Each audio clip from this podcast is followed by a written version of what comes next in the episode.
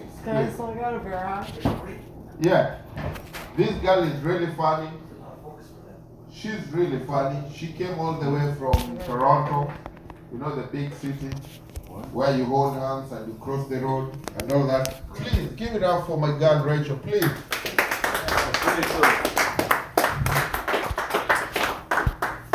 All the time. Thank you, thank you.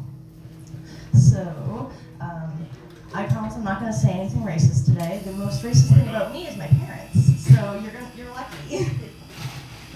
um, it's my first time in Ajax today, so that was exciting. Uh, yeah, thank you. It's it's a place that I'm in now. Uh, um, I on my way here, I did the OK Google, and I said take me to Harwood Blues, and it started playing a soft blues playlist, and that's why I was late, and I'm not even making that up. um, I had to pull over and figure myself out, but that's okay. I'm here now, and I've graced you with my presence. I um, I enjoy living in the future. The sex toys are better, but we don't have any flying cars. But I'm okay with my dirt car. Um, I had someone break into my car last night. This is a true story. This actually just happened. I am still kind of mad. But the things that were stolen from my car was a handful of change, a protein drink, and a Nintendo Switch. So I can't beat up a 13 year old boy, but I can kick his ass in Call of Duty, and I'm coming for you. I, I don't know if anyone heard, but I have a, I had a concussion recently. I I think I'm okay. I wrote a bit about it, but I forgot it already. I don't know if anyone heard, but I got a concussion recently. I already wrote a bit about it, but I forgot it. Um, uh, little fun facts about me. There's um, something that makes me a little different from the other kids growing up. It was something that I came to terms with at the dawn of puberty. And I realized I was a little different from the other kids. But I thought I thought I'd grow out of it. It was just a phase. But eventually I realized it was who I was. So I had to sit down with my Catholic Italian mother and my standard Canadian redneck father, who does not like when I call him a redneck, and say, Mom, Dad, I'm a vegetarian. I'm still not over it. I have people ask me if Rachel, as a vegetarian, do you make your partners eat vegetarian? I don't care what my partner's eating as long as I'm on the menu.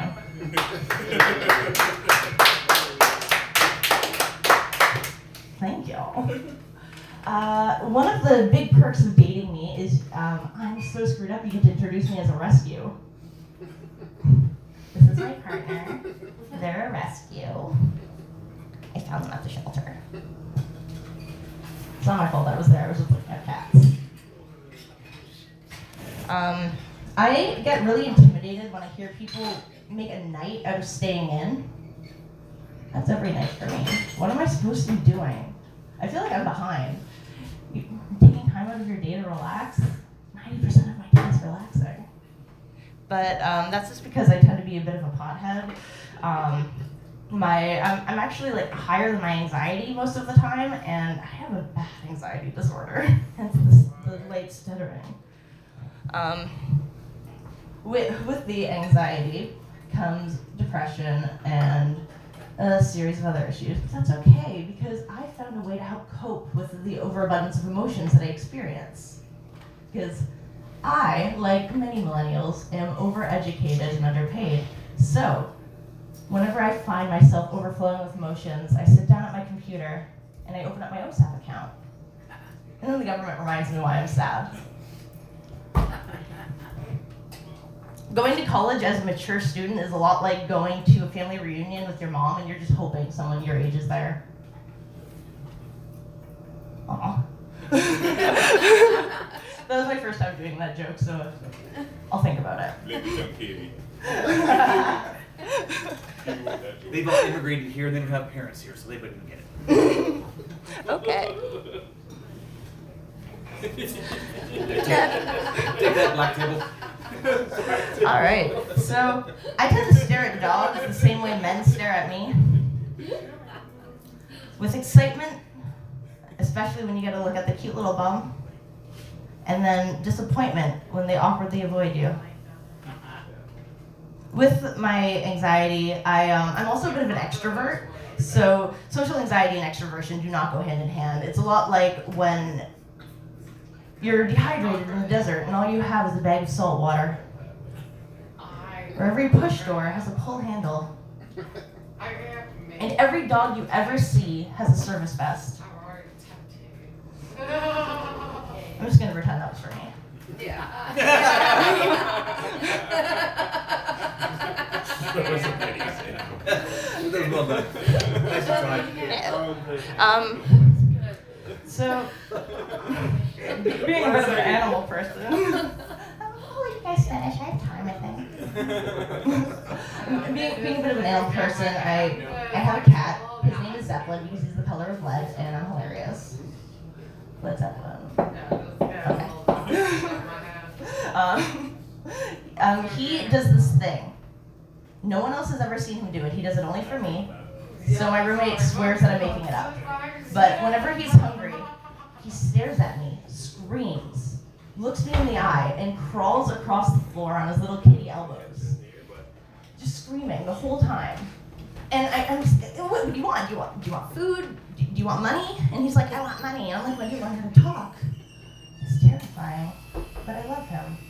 I was at Walmart and I saw these vests that were designed for cats, and I immediately thought to myself, I should get one of those. And I realized these are marketed towards lesbians. So I bought six. Am I the only one? It's okay. I, I s- get it. I see you and I appreciate you. Thank you. Thank you. Um. Hello. Hey, Welcome. thank you. um, being a bit of a millennial, I've um, delved into the Tinder scene, and I find that um, when it comes to Tinder, it's a lot easier to get a penis than a pizza using your phone, and the penis always comes faster. So. But but fear not, because whenever I meet a stranger on the internet, I make sure I they promise not to murder me. No one's gonna murder you after they promise not to. That's just rude. It hasn't happened yet, so it's clearly sound logic. I, uh, I sometimes think I'd want to date a hipster, but I'm always afraid that they'd maybe come before I heard about it. Oh.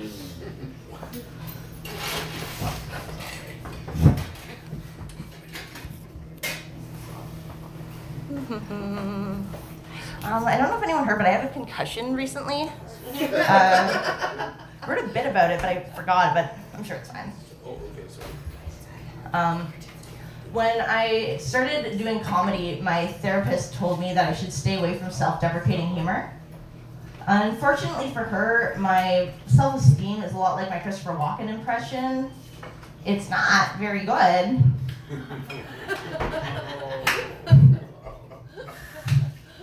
when I um, when I was nine years old, I farted during silent reading, and it ended up setting me down a path of social destruction. I was then first known as the gas bomb in the class because it wasn't just a cute little toot. It was one of those farts that I'm not. I won't. I won't recreate it. I can't yet. And I, after um, two years of being called the gas bomb, something happened in 2001 that you guys might remember that I was blamed for as a 10 year old child. and I remember after two years of this bullying, one of my teachers came up to me when I was crying and they're like, Rachel, what's wrong? And I was like, he said it caused 9 11. and he looks at me and he says, Did you? No. So I had to switch schools. Um, th- that same year was a big year for me. My family moved into the house that we're in now. And when we did, it was infested with bees, like wasps, because no one had lived there for two years. And we, we did the logical thing. We just we got exterminators in, and we stayed with our grandparents for a few days, and then we just moved in happily ever after the end. I'm lying. Um, we moved in right away. and decided to take care of it ourselves. So, of course, the genius infant child that they had quickly learned that if you don't bother them, they don't bother you. So, I would wake up and I would see the screen door covered in wasps. So, I would just gently go over and place my hand on the screen door and let the wasps crawl up my arm. And then walk over to my uncle who had a phobia of bees and go, Hey, look, Uncle John. He never got over his fear of bees. But I eventually lost my reign as bee emperor when I was made the mistake of grumpily taking off my shoe and I stepped on one, and after that it was game over. I would wake up every day with wasp stings all over my neck. And now I have an anaphylactic allergy. And I'm not even upset, I deserve this. Um, I came to the realization when talking to my grandmother the other day that I know where uncles come from. And they come from grandma. I know what she did, and when it was pointed out to me, I haven't been able to shake it. But I, I, I come from a family made of uncles. You know how most families have that one uncle that you talk about, the one that like you know got all the kids into Star Wars, or he's like really religious, or know grunts like Tim Allen when telling a story. But um, I have seven uncles on my dad's side only, and they all are that one uncle in their own individual way. I have the religious uncle, the Star Wars uncle, the Tim Allen uncle, the carpentry uncle, and then there's of course um, there's the super uncle. He's racist, he's homophobic, he's he's a drunkard. Um, everyone calls him Uncle Ken. I call him Dad. And he um, is kind of the reason I do stand up for uh, appreciation because my daddy didn't love me. Yeah, I know. That's not even funny, is it? It's sad funny. Thank you. It's at least funny, and that's all I care about. My my dad's actually the reason I got into comedy. He's really passionate about it, but I don't think he's funny at all. he once told me I um so I identify as non-binary and I'm pansexual. When I came out as pansexual, he told me really impressed me, pants and gold. I'm always disappointing that man. Um, when I I came out as non-binary, which is like for anyone who doesn't know, it means I don't identify as male or female. Um, for me, gender identity is a lot like my unicycle. I don't have a unicycle. Um, I, I do have But a. that would be cool. I wish I had a unicycle. It would make my life a lot easier. You know what I mean? My dad might love me. That's why I don't have a unicycle. My dad doesn't love me. Exactly. Dad, am I right? You're right. Um, I'm the kind of person who, when I'm hitting on someone, I tend to break the ice by dropping it.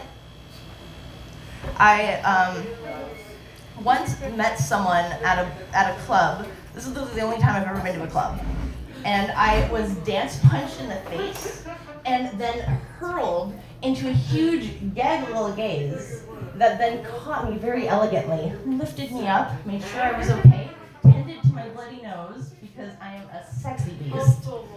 And then they introduced me to their hot friend Karen. That was my first experience, and it was really fun. There's not even a punchline there. I just wanted to brag. Karen's hot.